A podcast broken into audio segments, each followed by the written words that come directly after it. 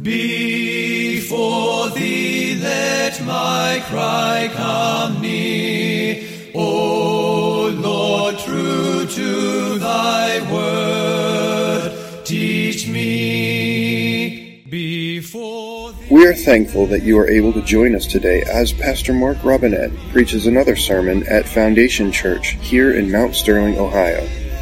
If this message is an encouragement to you, and we pray that it will be, please consider taking the time to go to www.foundationfellowshipchurch.org and let us know. Thank you, and may the Lord richly bless you through His Word. Let my lips thy praise confess, yea, of thy word my tongue would sing, yea, of thy word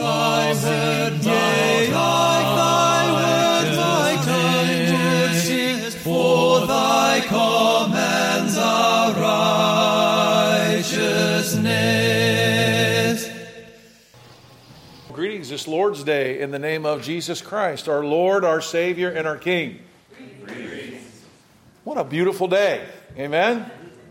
I know some of you guys had a great time last night out at the at Brother Danny's house, enjoying the weather. We've gone from heat wave to fall instantly. If it could just stay right here, I'd be pretty happy. But as we gather today and the sun is shining and good things are happening and joy is filling us, we are reminded, though, that sometimes things are not so joyous. We're going to be talking about this a little bit today in my message today, Tears in God's Bottle in His Book. Sometimes they're not so good, right? And in those times when we are suffering and when we're hurting, the Bible says in the times of adversity, we are to consider. And one of the things that we should consider in adversity are days like this. Days where things are going good in our lives, things when all are well. And so there is a great reservoir of hope in the memories of all the good things that we share together. In Psalm 16, David did this kind of thing, where he found himself praising God in the midst of his trials. So hear the word of the Lord as we are called into His presence to worship.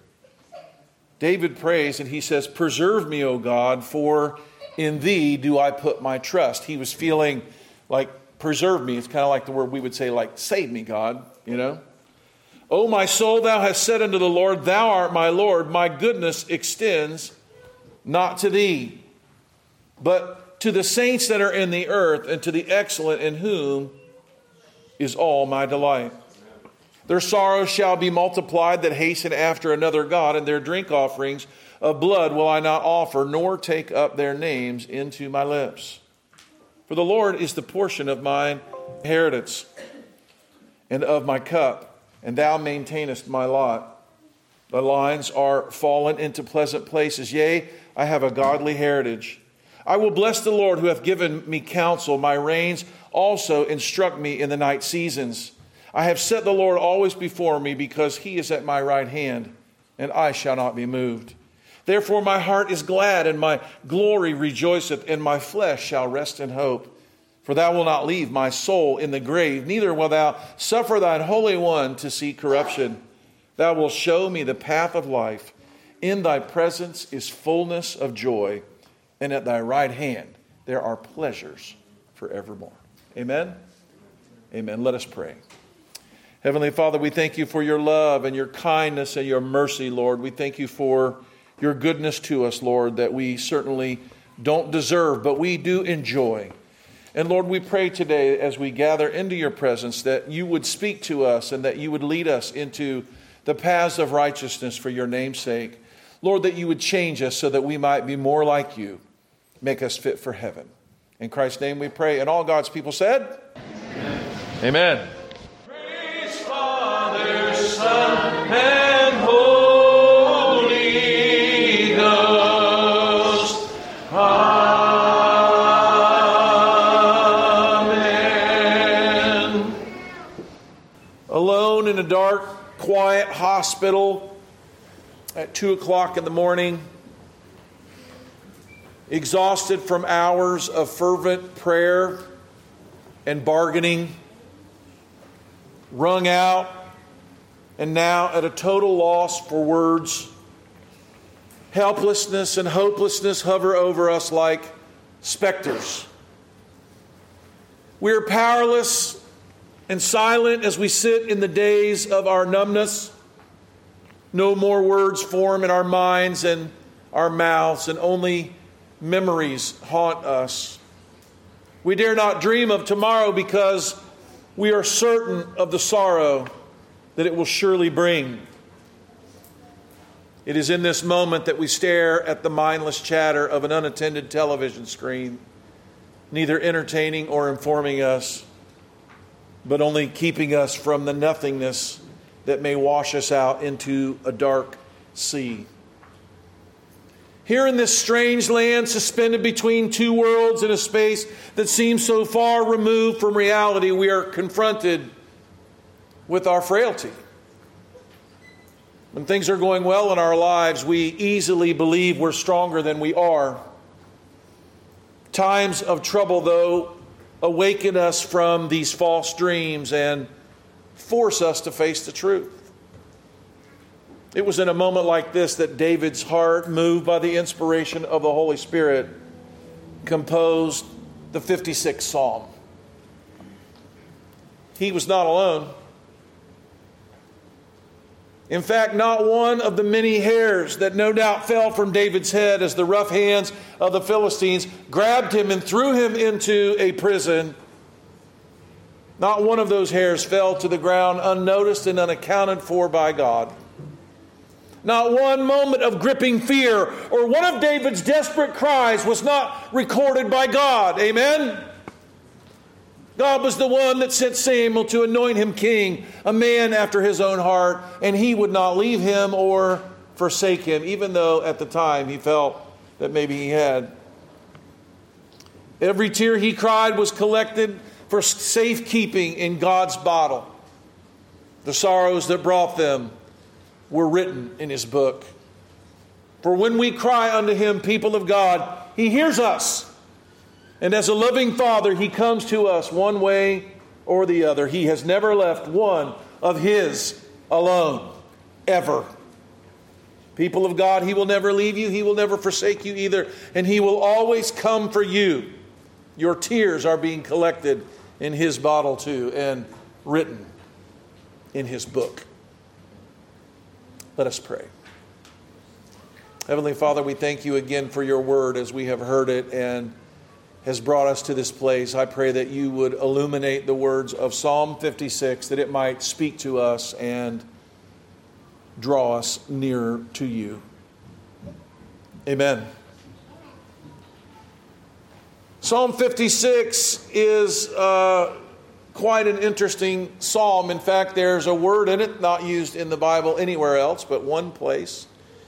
And anyone who can actually say that word may win a special prize at the end of service. Don't worry, I don't even have to have the prize on hand because I know nobody can say it. The inspired heading, which I didn't read in my text, says this. It says, to the chief musician upon, and this is the word, are you ready for it? Jonath Elam Rechokim. If you're looking for a clever J name for one of your children, this is not suitable. Jonath Elam Rechokim. We'll get into the meaning of it, but it is quite unique to this one passage of Scripture in the entire Bible. This is a michtam of David, and try to jog your brain if you can remember what a michtam is. It's not a maskil. We've been doing a few of those proverb psalms, but this is a michtam, and we'll get into what that is too. And it was written when the Philistines took David in Gath. Now, here in verse 1, we're going to look at these three things in the inspired heading that are very, very significant to the context, okay? And then we'll dive into the opening stanza of the prayer and the song written by David before he was king. These three things are the tune. Everybody say the tune. The treasure. And the time. These are important things. You know, when we hear God's word, understanding it in the context that it was written is important. And so, first we'll deal with the tune.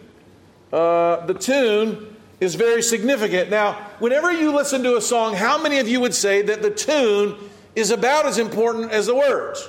Right? Now, isn't it funny that we have a songbook given to us by God without the tunes?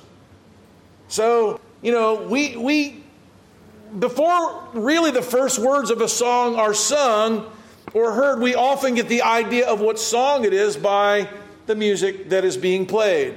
Bum, bum, bum, bum, ba-dum, bum, bum. Right? This is a march. The Son of God goes forth to war. You can almost see the drummer standing out in front of the battle. You know, bum, bum, bum, right? It's a march, right?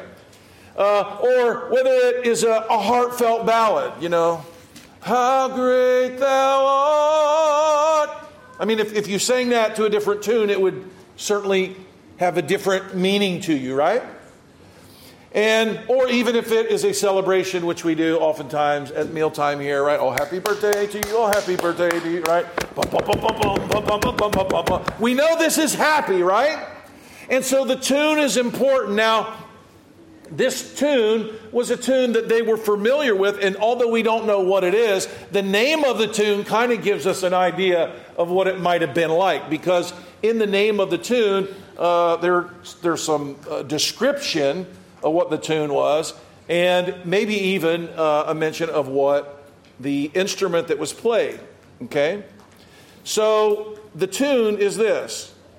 To the chief musician upon Jonath Elam Rechokim, okay? And that's not a word you hear every day, and if you say it 3 or 4 times in a row, maybe you can get it right. But Jonath Elam Rechokim, I couldn't get it right, so I have to write out the phonetic spelling every time, okay? Quite a few commentators do take a stab at understanding it, but their language was a bit antiquated, and I'm a little bit embarrassed, but I thought maybe it would be helpful for you to see that even pastors can be silly. Okay, are you with me here? So I'm reading these commentators, and some of them are saying that it has something to do with something that's dumb. And I'm kind of like, what? You know, and then other commentators are doing that. There's a quietness, you know, and somehow I'm like, why are the commentators not agreeing with one another here? And I really wasn't thinking of the King James language dumb as in mute. Okay, so I was really struggling. I'm like, well, what commentators can I pick here? One, he thinks they're dumb, and the other one, they're quiet. And I'm like, I know who's dumb here. You know, it's me, and so anyway, I just thought you might find a little humor in what happens in the study. You know, you're reading this and you're trying to figure this out, and you're like, that's quite a lot difference here. Stupid and dumb are quite a lot difference than forlorn and quiet. You know, and I'm just like, this is not making any sense to me. But the Jonath Elam Rechokim means, okay, it means the silent dove in a far, far place. So if you heard, hey, I'm going to sing a song to the silent dove in the faraway place, is this going to be a march? Bum, bum, bum, bum, bum, you know, is this going to be a celebratory song? Or what kind of song is this going to be? The song of the silent dove far, far away from home. You got to get the tune here. The tune is going to be something what? A bit reserved, a bit lonely, a bit sad. Now, it fits well with the time that David wrote it, and we're going to talk about that momentarily. But it was a time of great loneliness and uncertainty, alienation and fear. Okay, the picture of a silent dove cooing in sadness as they do, almost moaning in their mournful, quiet song. You know, when I was a boy, I spent a lot of time outside. And I learned bird sounds. Is there anybody else that does this? You know, and you hear the, you know, and you learn the, and I learned to make these little sounds, and I would imitate them. And we had these doves. Can anybody do a dove? Can anybody do it? Quack. All right. No, quack is a duck. Okay. So, but a dove makes, he goes, and I'll try to do it if I can. I actually can't do it right now. But they kind of coo.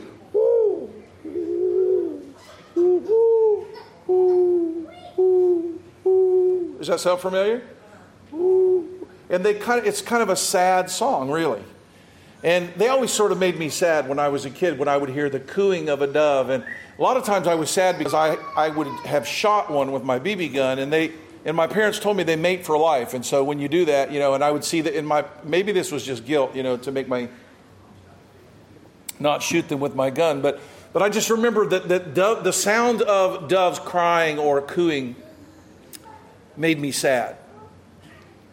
Even the mute, even when they cannot speak, they sound their emotions. And that's kind of what it was for me. They, in their unspeaking, they made a sound like a sound of sadness. One ancient commentator suggested that in the language somehow, there was a hint to the modulation or the rhythm of the psalm that may have been played on what was called a long Grecian pipe. And if you know anything about, that the bigger instrument, the longer the instrument, it's going to lower the tones are going to be. That's why the big, tuba is it a high-pitched instrument? No, it's, and of course, but the big, long Grecian pipe, according to McClintock Strong's Biblical Encyclopedia, it may have been played on a long Grecian pipe with the low, mournful sounds. Second thing we'll talk about is the treasure. Everybody say the treasure? Okay, now, do you remember what a michtam is? Anybody remember now? It's been a long time, so it's okay. I read the other one that we've covered so far, Psalm 16, as our call to worship. Thought it might maybe jog your memory. But it's been 11 months ago, so if you don't remember a detail like this from 11 months ago, you're forgiven, okay? So a michtam is a golden psalm. There are 7 of these treasures, and basically what they mean is that the words of the psalm are so precious they should be stamped in gold. We talked about if you're going to have something written on your, in your house or something that's important like that, it's worthy of a quote, worthy of repeating, and that's what a michtam is. Psalm 16 has a similar theme, and I really didn't take the time to go read all 7 of them to see if maybe they all do, and so maybe we'll sort of discover this together. But Psalm 16 has a similar theme of Psalm 56, where we are today, and so maybe the great treasure is, what we're learning in Psalm 16 and in Psalm 56. And that great treasure is this, is that we need to know how to come to God when we're in trouble and listen for His word to guide us. Okay? That's wisdom. Amen? Sometimes we hear the noise of our own minds. We hear, what's going to happen, or what the consequences are going to be, or how desperate a situation is, or how God's not going to show up, and how bad things are going to... We hear all of that, but we don't hear God's word. And in the midst of trouble, the book of Proverbs says, in the time of adversity, we are to consider. What are we to consider? We're to consider God's word. Steve read for us from Proverbs chapter 3. Trust in the Lord with all thine heart. Lean not to thine own understanding. In all thy ways acknowledge Him, and He will what? He will direct thy paths. What's that He's talking about? Be not wise in thine own eyes. We need God's direction from His word to know what to do. We can't be in a situation and just go, well, this is what I want to do, and this is what I'm going to do. We can't do that. That's not wisdom. The Bible tells us that the wrath of man works not the righteousness of God. When we're angry, when we're hurt, when we're in pain, when we're scared, our first inclination is not to listen to what God's word says we're supposed to do. A person hurts our feelings, and God's word says, if someone does this, you should go to them and you should talk to them. What do we do? Instead, we're like, why did they hurt me? And they don't like me, and they did this before. And we start hearing all of those thoughts swirling around in our mind rather than saying, what does God's word say that I should do? I need to leave my gift at the altar and be reconciled to my brother. I need to go to them. That's what it says to do. But we don't hear that because we listen to ourselves. Psalm 16 teaches us how to come to God in prayer in times of great distress. It shows us who God can become in our lives if we listen to His Word and trust Him instead of our irrational thoughts. This indeed is a treasure worthy to be stamped in gold, and we cannot be reminded of it too many times. 7 times in the Psalter, in the 150 Psalms, there are these treasure Psalms, these golden Psalms. And these times will surely come in our lives again and again, and we are needing to be reminded. Fervent prayers to God accomplish more than we can know, as we have already learned. He was learning to listen to God, to lean into Him daily in prayer and song, and to learn the wisdom of trusting Him. This time in David's life, he didn't have anything else but God. But the truth of it is we never do. We only think we do. This is what sets God's people from the hopeless, blind souls walking in the darkness, seeking refuge where there is none, craving food where there are only empty pantries, working for freedom where there is only slavery, and seeking the wisdom of fools. What does Psalm 1 tell us? Blessed is the man that walks not in the counsel of the ungodly. Do you know that includes you? You know, when your counsel goes against what God's Word says you're supposed to do, then you're walking in the counsel of the ungodly. You go, well, this is not right, and this is what, well, nobody does this, right? How many have ever responded to this? You're being told what to do from God's Word, and you go, well, nobody does that. I don't even know churches that even do that, right? You say that. When you say that, what you're saying is you're looking and comparing what other people do instead of going, well, what does God's Word say? So if no other churches in the whole wide world do it but yours, you might want to find out, is your church doing it because it's obeying God's Word, or are we doing it just because we're silly? All right, third thing, the time. Everybody say the time. Okay? Now the third thing we glean here from the inspired heading in Psalm 56 is the time that David wrote these words. And I've already hinted at it, but I'll get into it. David writes the psalm, and we've covered this, at this very trying time in his life. We've covered this because he wrote another psalm during this time, and I preached on it. But it was within a day or two of this other psalm. In fact, I don't understand why who arranged the psalms put this in Psalm 56, because it actually becomes before the other psalm he wrote. And if you're looking at the timeline, as we get into it, David is here, and he writes Psalm 56. A little bit longer, he writes Psalm 34. So why the order is that way, I don't really know. And maybe if we could speak Hebrew and we could see it, it might make more sense to us, okay? But he writes a psalm at this trying time in his life, during a very uncertain time when he is constantly on the run from the self-preserving hand of King Saul. Some mention this time in their inspired headings, as this one does. And it says this, it says, when the Philistines took him in Gath. Now, don't miss this. Gath is where who is from? Goliath. And so this is a big deal. And we've covered this. We covered this in the story of Doeg, right? Doeg, we covered this in a few other psalms where David is in this running period away from Saul. Psalm 52 and 54 cover this time period, so we've mentioned it quite a lot. When after this is when Saul had all the priests of Nob killed for aiding David in his escape. Okay. Now remember, David and Saul's son Jonathan had made a covenant with one another of respect and admiration and love, but Jonathan's father was bent on killing David. In 1 Samuel 20, you can read about how at this point Saul was so drunk with fear and anger that he even wanted to kill his own son Jonathan because of his relationship with David. Saul's nearing the end of his life, and sadly, so was Jonathan. And that's another sad consequence. You know, sometimes we not only reap what we sow, but our children do too. And Jonathan was going to die with his father at Mount Gilboa. at the hands of the Philistines. This day was coming sooner. David looked desperately for somewhere to run, though at this time he didn't know the future. He just knows that Saul's trying to kill him at every turn. He's chasing him. He's interviewing people. Where's David? Where's David? And David can hardly go to sleep at night wondering if this will be the night that he's taking. And so he runs from the area. In this weak moment, David ran to Gath among the Philistines. I mean, you'd think of all the places to run.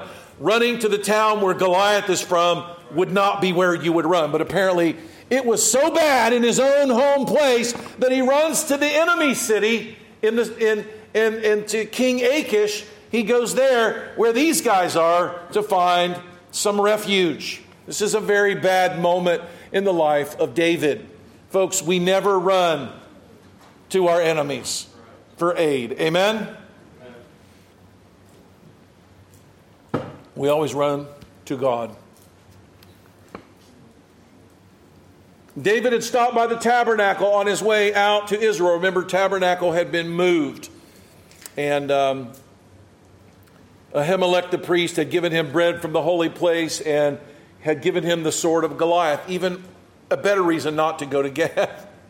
You're going to Gath with the sword of Goliath. And if a lot of them looked similar, I don't think there were too many swords like this, and it would sort of give him away. And so this is not good. We don't know if they took it back. I don't know why they wouldn't have taken it back. We don't hear about this sword anymore, so maybe this sword was reclaimed. We don't know. This is when David later, when they take him out of the cell, goes before King Achish and slobbers and acts like a crazy person, right? And they send him away. And so this is before that. He's waiting. He doesn't know this is about to happen. He doesn't know he's going to get away. He doesn't know what's going to happen at all. When we covered Psalm 34, we noted that this was quite a contrast for him from the last time he had held the giant's sword and cut off his head. God has a way of humbling us in our pride for relying on our own strength. And that's what he was doing for David. You know, I believe Steve was praying this in his prayer today. When we see that God's humbling us is a gift to us, we will see it the right way. David wrote Psalm 56 after he was taken by the Philistine king, perhaps as he sat in a holding cell waiting to be brought before him. Steve, you can turn that back down. I just thought we needed to knock the chill off the air. I didn't want anybody to freeze to death here. So David pleads for God's salvation from what he knows might be a painful and humiliating death by those he once conquered. In his prayer, we hear David's solitary feelings of loneliness and quietness as they wash over him, as he longs for a day when he can once again gather with the people of God to lift up the name of the Lord in the temple. So here are the first words from verse 1. Be merciful unto me, O God, for man would swallow me up. He's fighting daily, oppresses me. David wastes no words getting to his requests. When we're beyond hope in our own minds, it cuts away the superfluous and it gets us right down to where we need to be. And I believe that oftentimes our circumstance that we're in is God preparing us for prayer. David cries out, be merciful unto me, O God. And when he asks for mercy, he is asking God to do something for him that he doesn't deserve. He doesn't approach God like a man on a mission demanding deliverance. Okay, God, you said I was going to be king one day. Break me out of the cell, you know. And there are people today that say that's how we're taught to God. You're supposed to claim God's promises and you're supposed to quote God's word and tell him what he's supposed to do. Folks, people that tell you to come to God like that are really not leading you correctly. You don't come to God and stand at his door and pound on it and tell him how it's going to be and when it's going to be and remind him, look here, you promised me this. Where is it, God?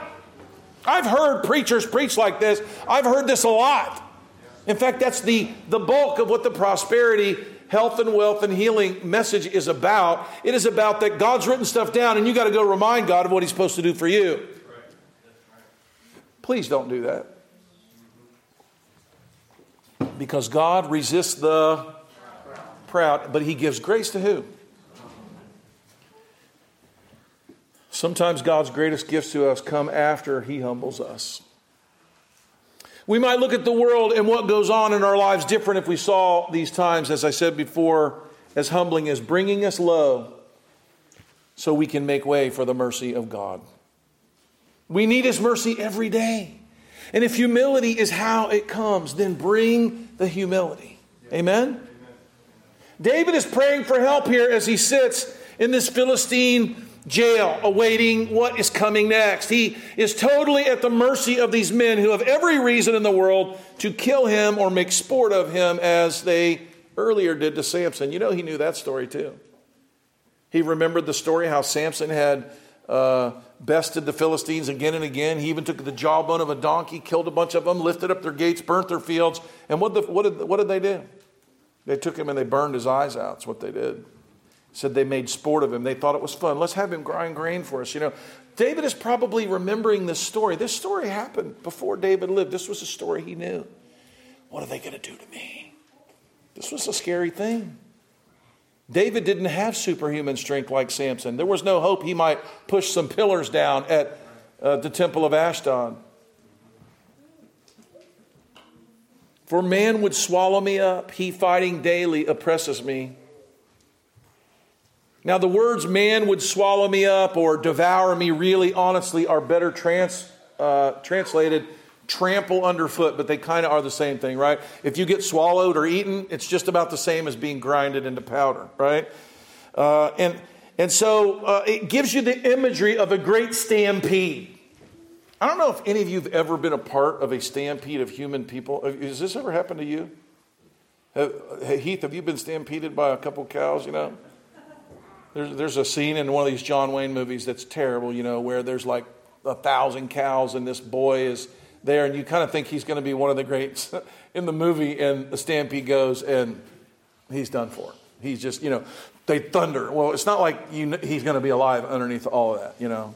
There have been a few times in my life when I was in Russia earlier in the 90s, and I was a part of a crowd that was so, there were so many people that, like, I was terrified if I fell down, I would die, you know. And people do. Sometimes people do. Now, this is not something we can relate to, so maybe it's not such a great help. But let me tell you who understood this. David did.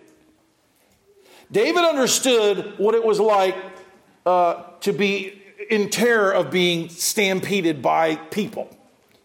When you go 200,000 men are going to fight 200,000 men, what in the world do you think happens in those battles, right? There are times when the battle shifts. You know, they're fighting and all of a sudden momentum shifts and all of a sudden everybody's moving. And this is something David can relate to. And he's kind of feeling like what are you going to do? Guys, I'm telling you, you can't resist 1,000 cows. You can't resist 100,000 men who move. It makes you feel what? Powerless, helpless. This is what he's feeling. You ever feel helpless or powerless? Maybe not out in the field with 100,000 men in battle or even under a stampede of cattle, but don't you get to places in your life where you're just like, there's nothing I can do? That's what I was trying to create in my treaty at the beginning, that hopelessness. I remember I wrote that because I've been there. I remember being in the hospital with my grandmother who was an alcoholic, and she basically drank herself into a heart attack. And I love my grandma. You know, you might say, oh, she was an alcoholic. She was my grandma. She kissed my cheek and hugged on me and loved on me and staggered a lot around, you know. But she was my grandma, you know, and I loved her. And I remember feeling so helpless. I had wanted my grandma to, you know, to stop drinking, and I wanted her to live. And I just remember being at this, there was a hospital down in Cincinnati, and I went down there and they said she had a heart attack, and I just remember just feeling so helpless. Because we can't keep someone from being an alcoholic. We can't stop a sickness that rages in someone's body. And there comes a moment, though, where we sort of surrender to what? To our helplessness. And oftentimes that's when we pray. You know, I wonder what would happen if we prayed when we didn't have to get there. Verse 2, my enemies would daily swallow me up, for they be many that fight against me, O thou most high. See, he's picturing this great multitude. He's feeling small. He's feeling helpless. He's feeling lonely. Again, he uses the same Hebrew phrase translated here, swallow me up, that is really better as trample. But as you can see, either way, he sees his utter annihilation and destruction before him. In these moments is when you just cut past all the goofiness and you just get right to what's important, right? Oftentimes, regrettably, this is what it takes to open up our hearts to God in prayer. As long as we can see some light at the end of the tunnel, we run toward it, rather than looking to the God to be our light. Why are we like this? When I wrote that down, I'm like, I want to write, that's a Facebook post right there, you know. Why is this? As long as we can see some light at the end of the tunnel, we run toward it rather than looking to God. It can be that only when we sit in utter darkness, when all other options expire before us, that we call on God to be merciful, to save us. People of God, may we come to learn that God is not our last resort.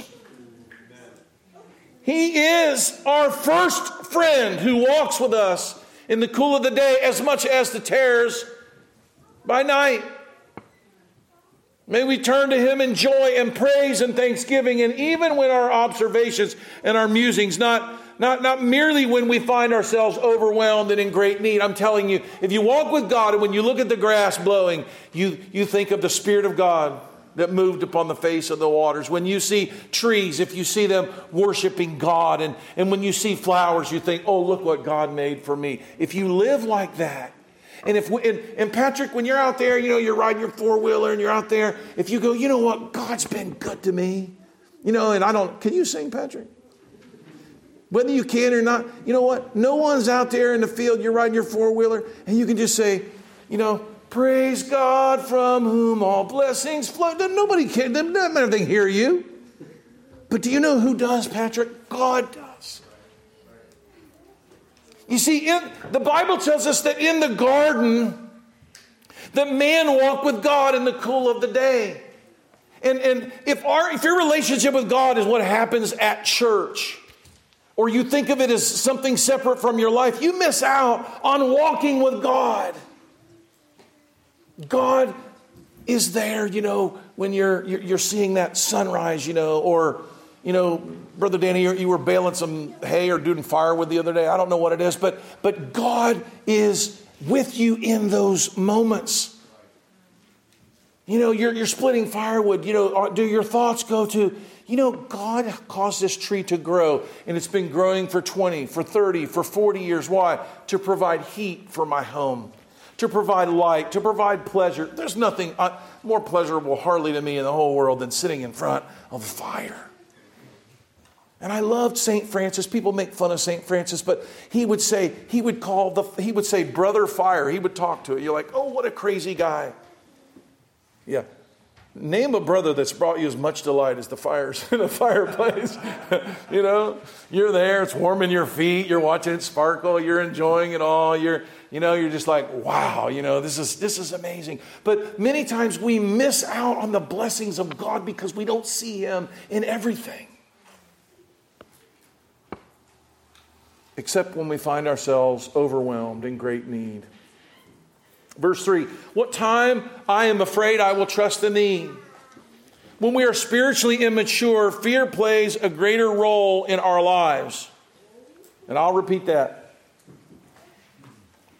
When we are spiritually immature, fear plays a greater role in our lives.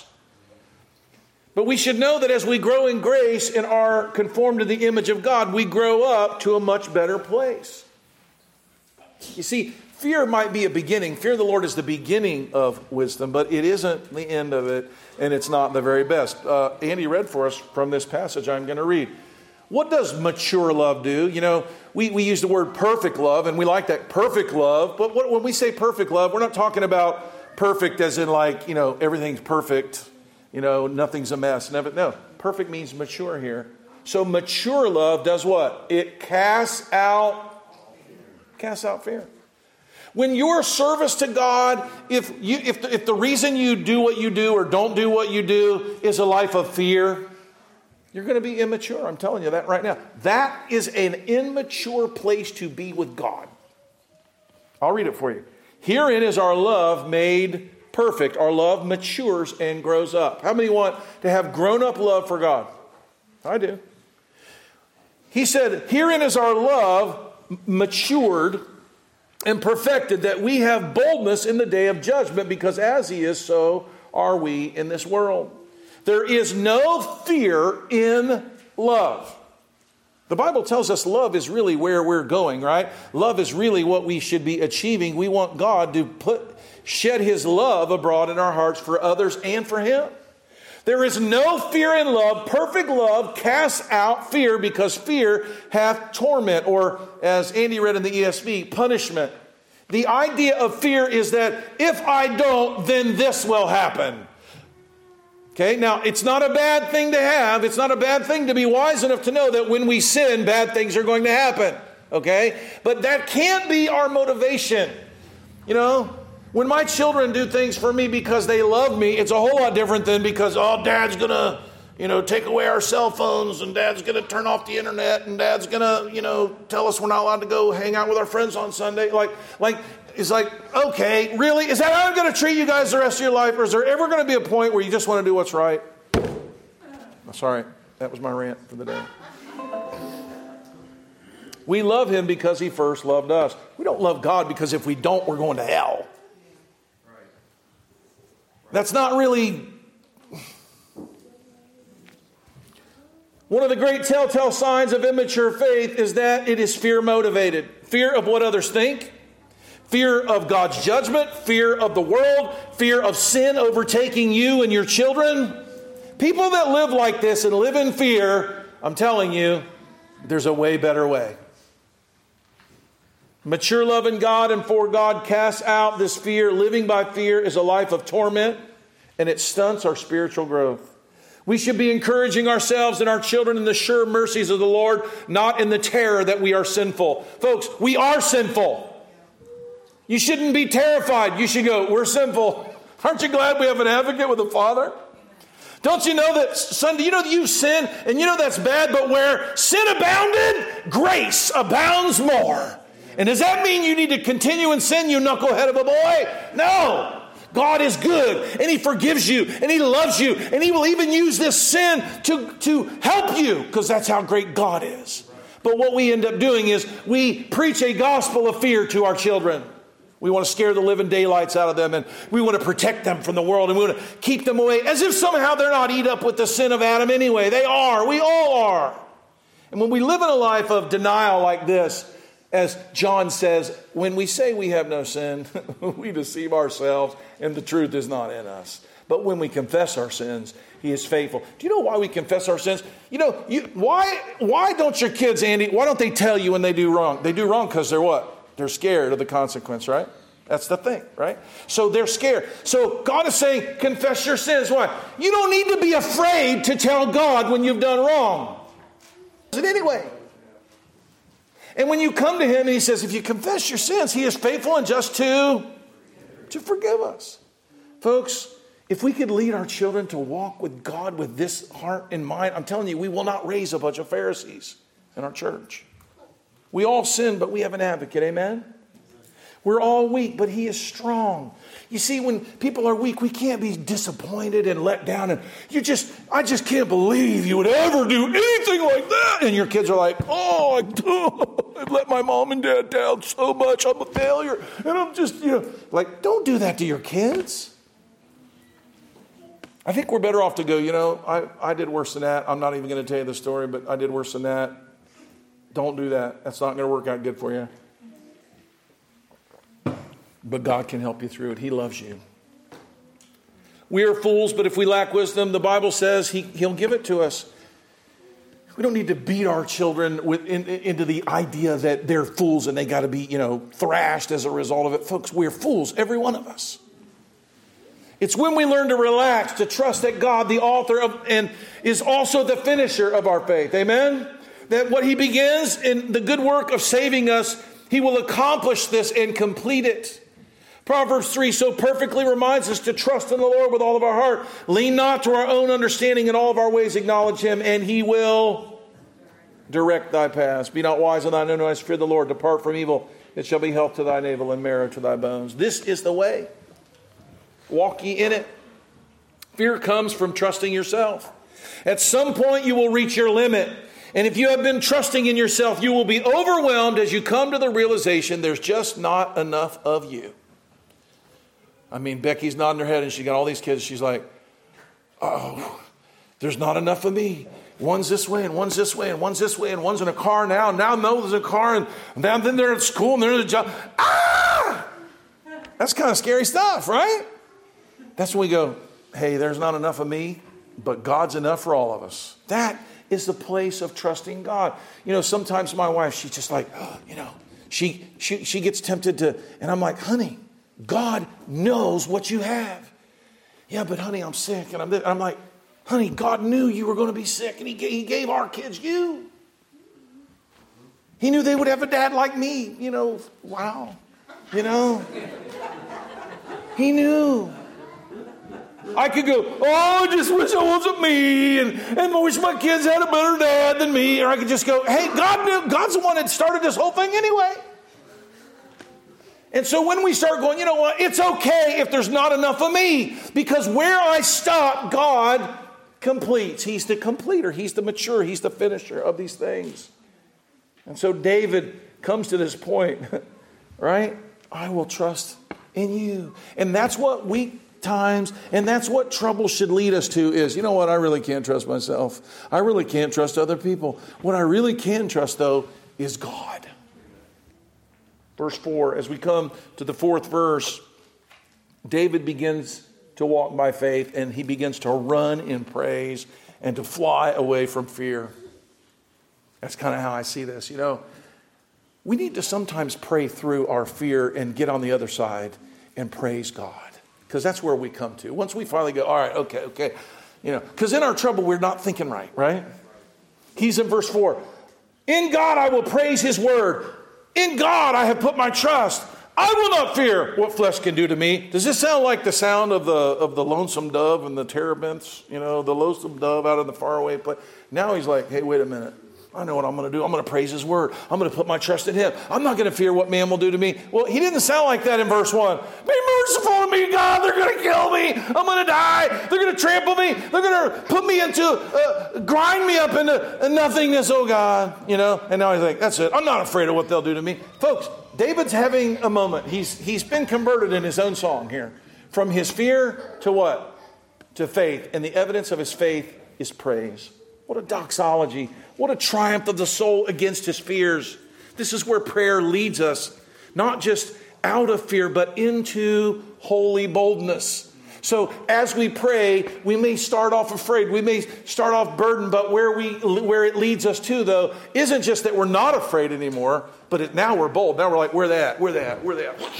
I'm in jail, where that? They got my sword. I don't need a sword. God and me are, they may have it all, but it's me and God, and he's there again. He's already out now. Here's the David that's in the valley of Elam going, oh, yeah, you come to me with sword and spear, but I come to you in the name of the Lord God of Israel, and all I got's a little rock, and I'm just a little boy, but I'm telling you, God's with me. That David is showing up right here.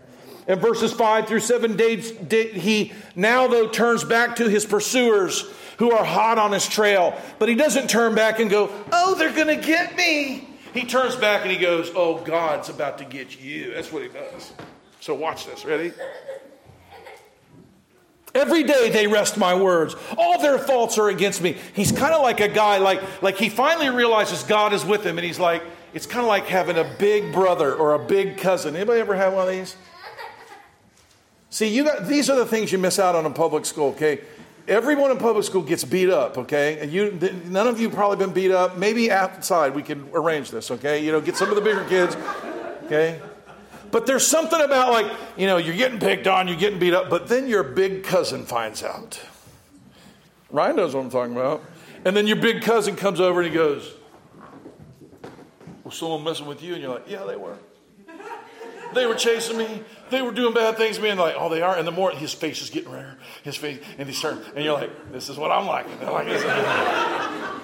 He's about to put the whooping on somebody. That, I'm telling you, that's what's going on here in the psalm. He goes, "Every day they wrest my words. All their thoughts are against me for evil. They gather themselves together. They hide themselves. They mark my steps. They wait for my soul. Shall they escape by iniquity?" He's like, "Oh, they're not going to get away with this. You're going to pound them into the ground." That's really where David's going in Psalm 56 here. "In thine anger, cast them down." Right? So he's running from them. He's scared. Now he's flying in faith, and he's turned around, and who's about to run? The Bible says the wicked flees when no man pursues. But right now you got David coming after them. "Shall they escape by iniquity? In thine anger, cast them down, O God." David is speaking there like God is standing next to him. By faith, he looks into God's face. You see, we become blind oftentimes in our own fear, and we forget where we are and we forget who we are. But now David's eyes have been opened in his prayer. Folks, do you know sometimes that's what happens? Our eyes get opened in prayer. God hasn't been blind. He didn't know what was going on. Now you're helping him out, you know. "Every day they've been hunting me. They've been checking my tracks. They've been seeing who I've talked to. They've been looking for my hiding places. They plotted and ensnared me. They're the ones that are in trouble now. No one can hide from you, O God. No one is more powerful than you, O God. I can see what they have been doing has kindled your anger, God. There is no escape for them. Strike them down. Trample them under your feet, O God." And now, instead of seeing himself being trampled, who's cast down now in the prayer? They are. This is imprecatory language. Crush them, trample them down, destroy them. We don't always know who the enemies of God, but let me tell you what, he does. And we can always pray that God smites his enemies and crush them. Now, as we come to verses 8 and 9, David moves from questions of fear and certainty to the questions of fear and uncertainty to the certainty of God's love. Trusting God is a wonderful place of resolution and acceptance. We often have to pray through our doubts and fears before we arrive here, but it should always be our destination. Verse 8, "Thou tellest my wanderings." This is the heart of the whole psalm right here. That's why I entitled it what I did. He's coming to the realization. He said, "Thou tellest my wanderings." What does that mean? He's like, "You know my story. Lord, you've been with me. You've been watching me as I ran from this cave to that cave. And as I did this, you know what's going on. Put thou my tears into thy bottle." He asks rhetorically, "Are they not in thy book?" He knows God's been watching and that God cares. And this is where we go to in prayer. We go out of fear. We go to faith. Next thing, we're bold, and then we finally come to trust God and to the realization, "God, you've been watching." Verse 9, "When I cry unto thee, my enemies will turn back." They've been chasing him. Now who's chasing them? He's chasing them, right? He's been chased. He's about to be trampled. Now they're being chased. The momentum of the stampede has shifted. He says, "This I know." Everybody say, "This I know." This is the heart of it all. He's come, Matt, to knowing it now. Before, is it going to happen? What's going to happen? Be merciful to me. Can you help me? You know. And now he's like, "Let me tell you what I know. God is for me. He knows where I've been. Oh Lord, you didn't just show up today. You've been part of the entire journey. I didn't just rub the genie bottle and you came running for me. No, you've been here all the time. In fact, you put me on the path that I'm on for my goodness. All these things are working out, and they're working together for my good because you love me, and I am the called according to your purposes, and you have been shaping me for a work that you have ordained that I would do." When we arrive here in our prayers, we have reached our destination. past our fears, past our complaints, past our questioning of God, and into the loving arms of his sovereign power. Put my tears into your bottle, O Lord. I know you've recorded every one of them in your book. David comes to see the very tears of his former anguish as precious to God as the waters from the well of Bethlehem that his mighty men would one day bring to him. This hadn't even happened in his life. God loves him so much that he gathered every hot, salty tear from his fretting cheek and he saved it as a memento of the journey. God chronicled all the sorrow and sadness because it will be part of his joyous story of salvation, sure to be told. In the movie Shadowlands, author C.S. Lewis, who the movie is about, faces the unthinkable knowing that he will soon lose his wife Joy to death. He said these words. He said, I pray because I can't help myself. I pray because I'm helpless. I pray because the need flows out of me all the time, waking and sleeping. But it doesn't change God. It changes me.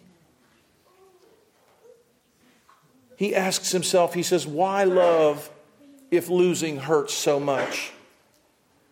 He said, I have no answers anymore.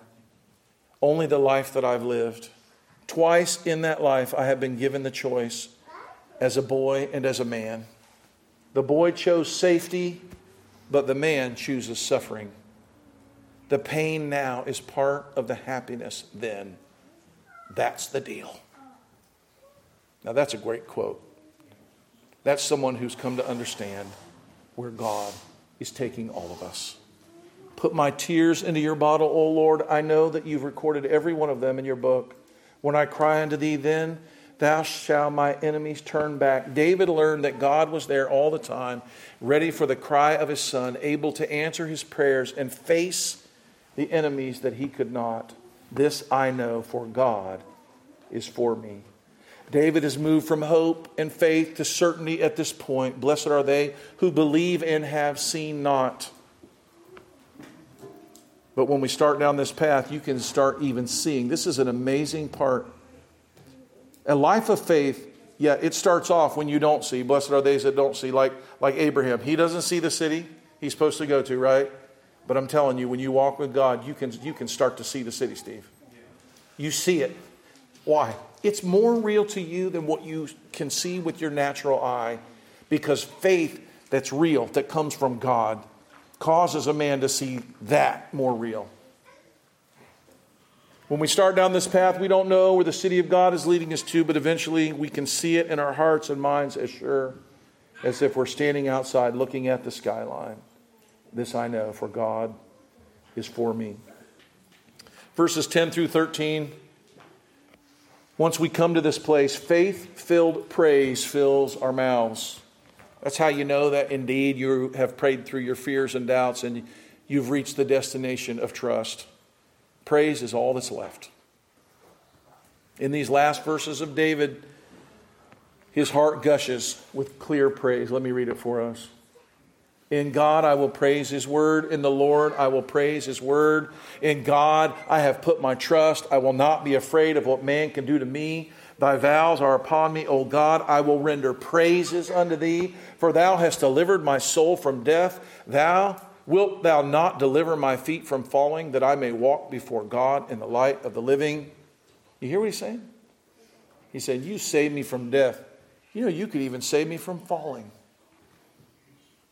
That's where that scripture comes in that's prophetic about Christ, where he says, thou will not even cause thy foot to be dashed against a stone. What's he saying? He's saying God not only could keep him from dying, God could keep him even from tripping.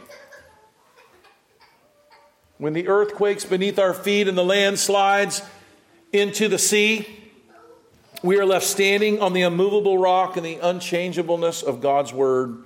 Heaven and earth will pass away, but God's word will abide forever. We can praise God and thank him for his unshakable word. Amen? In our lives, all that can be shaken will be shaken, but God's word abides forever. Read it, study it, apply it, and praise God for it. This is how we put our trust in God and send our fears scurrying back to the dank holes where they came from. The promises that I make to God in faith, the vows that I have committed to the Lord, we keep those vows. Amen. This is what a righteous man does. When a godly man or woman makes a vow in marriage or covenants to a church, we keep it. This is how we walk in faith and how we trust in God. We do not shrink back from our vows. Why? Because the promises that I made were not merely to men, but they were to God himself. I'm not afraid of what man can do to me, but I certainly am and should be afraid of what God will do. Again and again, God has saved me from death. How much more will he deliver me from falling? O Lord, continue to deliver me that I may live for you the rest of my life. That's Psalm 56. Let us pray. All the earth sing to the Lord and make the... Hello, this is Pastor Mark Robinette of Foundation Church. Thank you for taking the opportunity to listen to our audio sermons. We would love to hear from you if you have any comments, questions, or just to let us know how they served you. Go to our website, www.foundationfellowshipchurch.org, and send us a note. Thank you, and it's a pleasure to serve you.